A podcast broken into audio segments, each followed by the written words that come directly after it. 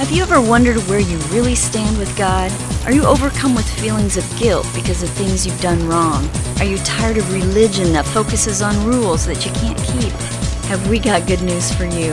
It's time to listen in on some casual conversation with Mike Kapler and Joel Brueseke and discover what true freedom is all about. This is Growing in Grace. Another time, another place. Another Growing in Grace podcast. He's a poet, and he knows Mike- it. I didn't know that was going to start rhyming, or I might have thought further ahead, Joel. I, I'm Mike, and that's Joel over there, and we're just a couple of goofy guys trying to set the record straight when it comes to the, the gospel of grace, and we're glad you found us, however it may have been. If you're new to the podcast, well, you can get caught up with us at growingingrace.org. We've got all archived programs there, but we're not going to make you go back uh, 11 years or so. We're just going to say start about 18 months ago and then catch up to us. Yeah, and that would be a good idea, especially with this with this podcast, th- this series that we're doing. It is hard to get all of uh, what we're saying in just one individual podcast. It really is a series meant to be enjoyed as a series. No, uh, but anyway, what, you were saying there about another time and another place, just real quick, it just reminds me of that. There was a song by Christian artist Wayne Watson, uh, "Another Time and Another Place."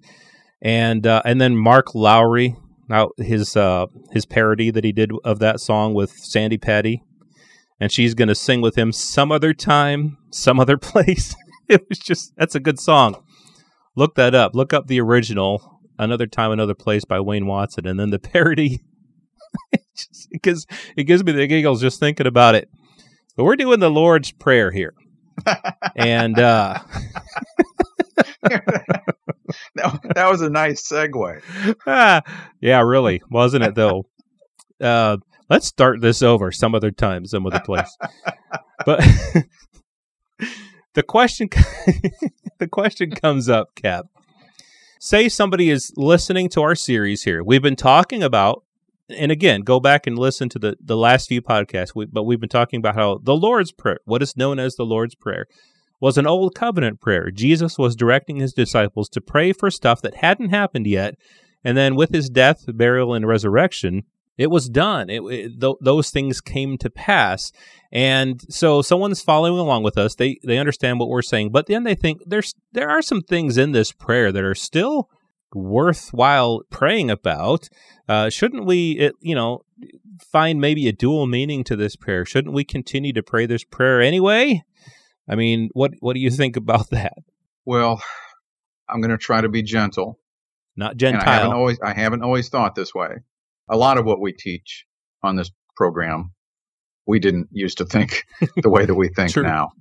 Um, so why would we want to pray for something that Jesus told his disciples to pray regarding redemption after they were told that they had to live perfectly under the law and abide by that law of works perfectly in order to be accepted by God and, and basically get to heaven. I mean, Jesus is teaching them something. You need to pray this way. You need to do it now. It was something more imminent for those people at that time, not for forthcoming generations to pray. I mentioned this a couple weeks back, but I just find it hard to fathom referring to the kingdom of God. I find it hard to fathom because most people think, well, it's some future far off kingdom when really the, the kingdom was, and Jesus himself said this, the, the kingdom was approaching it. It had arrived through him. Jesus, the king of the kingdom. There's this new kingdom, this new covenant that was going to begin. So I, I just find it hard to believe that Jesus would be telling all forthcoming generations to pray for something that would never occur in their earthly lifetime. The kingdom has come, for example. So why would we keep praying for it to come? Jesus was referring to something more imminent for those people to whom he was speaking. And so I think, and to answer to your questions, people will still look at this because they don't really understand what it is the prayer is seeking. So they, they see, well, we do want the kingdom of co- uh, to come. Yes, God's name is holy. Um, look, Jesus, and we're going to get into the bread here a little bit, that, that give us our daily bread. Jesus, the King of the kingdom, has come. He is our daily bread. He has been given to us already. We have been forgiven. God's will was done through the sacrifice of Christ on earth as it is in heaven. Talked about that last week. All of these things have been done. So there's really nothing left for us to pray in regards to this particular prayer, which is why not one single disciple or apostle, I should say, not any of the people who wrote epistles in New Covenant writings after the four books of the Gospels Nobody ever once, not once, pause, just stop for three seconds here and let's have a moment of silence after I say this because none of them ever once said, let's pray the prayer that the Lord taught us. Nobody ever told us to pray this prayer in New Covenant writings. Considering the emphasis that the church world has put on this prayer, don't you find that just a little bit odd? I mean, stop and think about that. Just for just for a few seconds, think about that. Uh, and, and realize this was a prayer for Jewish people, not for Jews and Gentiles later in the new covenant, but for Jewish people under the law. So that's how I would answer that, Joel. I totally disagree. No, just kidding. Actually, everything that you said, that's that's right. I mean, I think sometimes if we're stuck in our traditions in a traditional mindset, and maybe that's even a little harsh for some people. If you're really um, into a tradition eh, because some traditions are just fine they're okay. Then it, it, doesn't mean that other people have to follow the same traditions. But in this case the tradition has been to pray this prayer in the church uh, for the last how many years when as you were saying it's already been done it's already been fulfilled. There is nothing left in this prayer. Like we said last week it was meaningful at the time when Jesus taught his disciples to pray this prayer, he was instructing them to pray for something true and real and something that was yet to come. And then with Jesus Christ, with his death, burial, and resurrection, it came, it happened. All of these things happened. And so we've got the last uh, several podcasts to listen to uh, in which we've talked about about half of this prayer so far. And now we'll move into some other things like give us this day our daily bread. You know, yeah, some and, people. And Joel, if I can just jump sure. in real quick here before we get into the bread, I think part of the problem here is the mindset that people have, assuming that the red letters, the words of Jesus, are always directed to us, mm-hmm. and they are for us. But they're not always directed to us. And that is so obvious if you look through the entire Bible. Not everything is to us, but it's, it's for our benefit to gain a better understanding of God and, and the things that came through Jesus Christ and, the, and that. But if you really think that everything Jesus said was meant to be for you, uh, have you sold everything and given it away? Did you go to Jerusalem and wait for the Holy Spirit? I mean, there were a number of different things Jesus would say to, to people while he was ministering the law that were not meant for us under the new covenant. So it's just hard sometimes for people to get out of that mindset. And, you know, once they do, they can begin to see that not everything Jesus said, even in the red letters, was meant to be applied to our lives in the new covenant. Right. And just real quick, and I'll let you get back into that. If you want to listen to the very first podcast in this series, we, we did do a lot of that context about Jesus and his words under the red letters and, and all of that. So, April uh, 2nd, 2017, podcast number 593. That was the first in the series, and we did lay a lot of that foundation down. Okay, good deal. So give us this day our daily bread. I know we're getting into this a little bit late into the podcast, but um, sometimes people you, will get different points of view on this, and that that's another issue.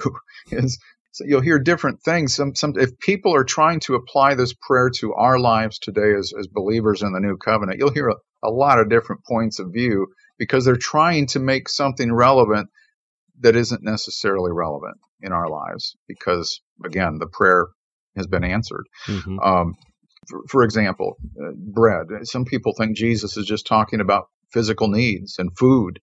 But just shortly after the prayer, Jesus told these Jewish people, don't be like the Gentiles. Don't be worrying about what to eat, what to drink, what to wear. So I would suggest that what Jesus is talking about here is himself. He is the bread of life. I mean, he's he's the, he's the covenant. As they prayed for God's will to be done, they should be looking for the day of salvation that was yet to arrive when he was speaking to them. Uh, as you, uh, well, Jesus would become a covenant for the people. That that was found in Isaiah. Paul repeated that verse in 2 Corinthians 6 2. Jesus would be a covenant. It was the day of salvation. And that's what Jesus is trying to get these people to pray for. I, I just I, there's so much to get into here, Joel. I think the one thing I'd like to try to squeeze in here is if you're going to try to connect some dots here, like what we did with Hebrews and the will of God earlier in the prayer, the bread of life, the, the bread that comes from heaven is Jesus himself. John chapter 6 is your, your key cross reference here throughout the entire chapter, but let's just look at a few verses. Jesus is speaking here. He says, For the bread of God is he who comes down from heaven and gives life to the world. And they said to him, Hey, uh, give us this bread always. And Jesus said, I am the bread of life. Whoever comes to me shall not hunger. Uh, whoever believes in me shall not thirst. And then Shortly after that, I have come down from heaven, not to do my own will, but the will. Are you getting this?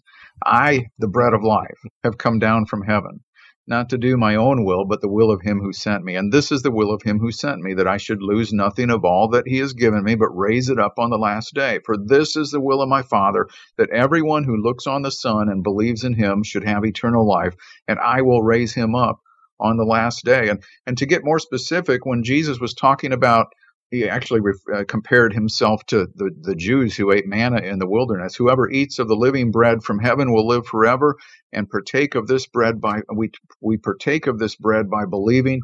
Jesus got specific in John, the last verses of John chapter six. He said that the the bread he would give for the life of the world was his flesh. So we're tying all of this together into the prayer. So instead of asking God for what has already been given, uh, our daily bread, thank him for it because Jesus has already been given. Hmm. Isn't, is, there's just so much in there. There's so much to, to just comprehend and grasp. I mean, something you read there really stuck out to me in John, uh, John 6 34, where they said to him, Lord, give us this bread always.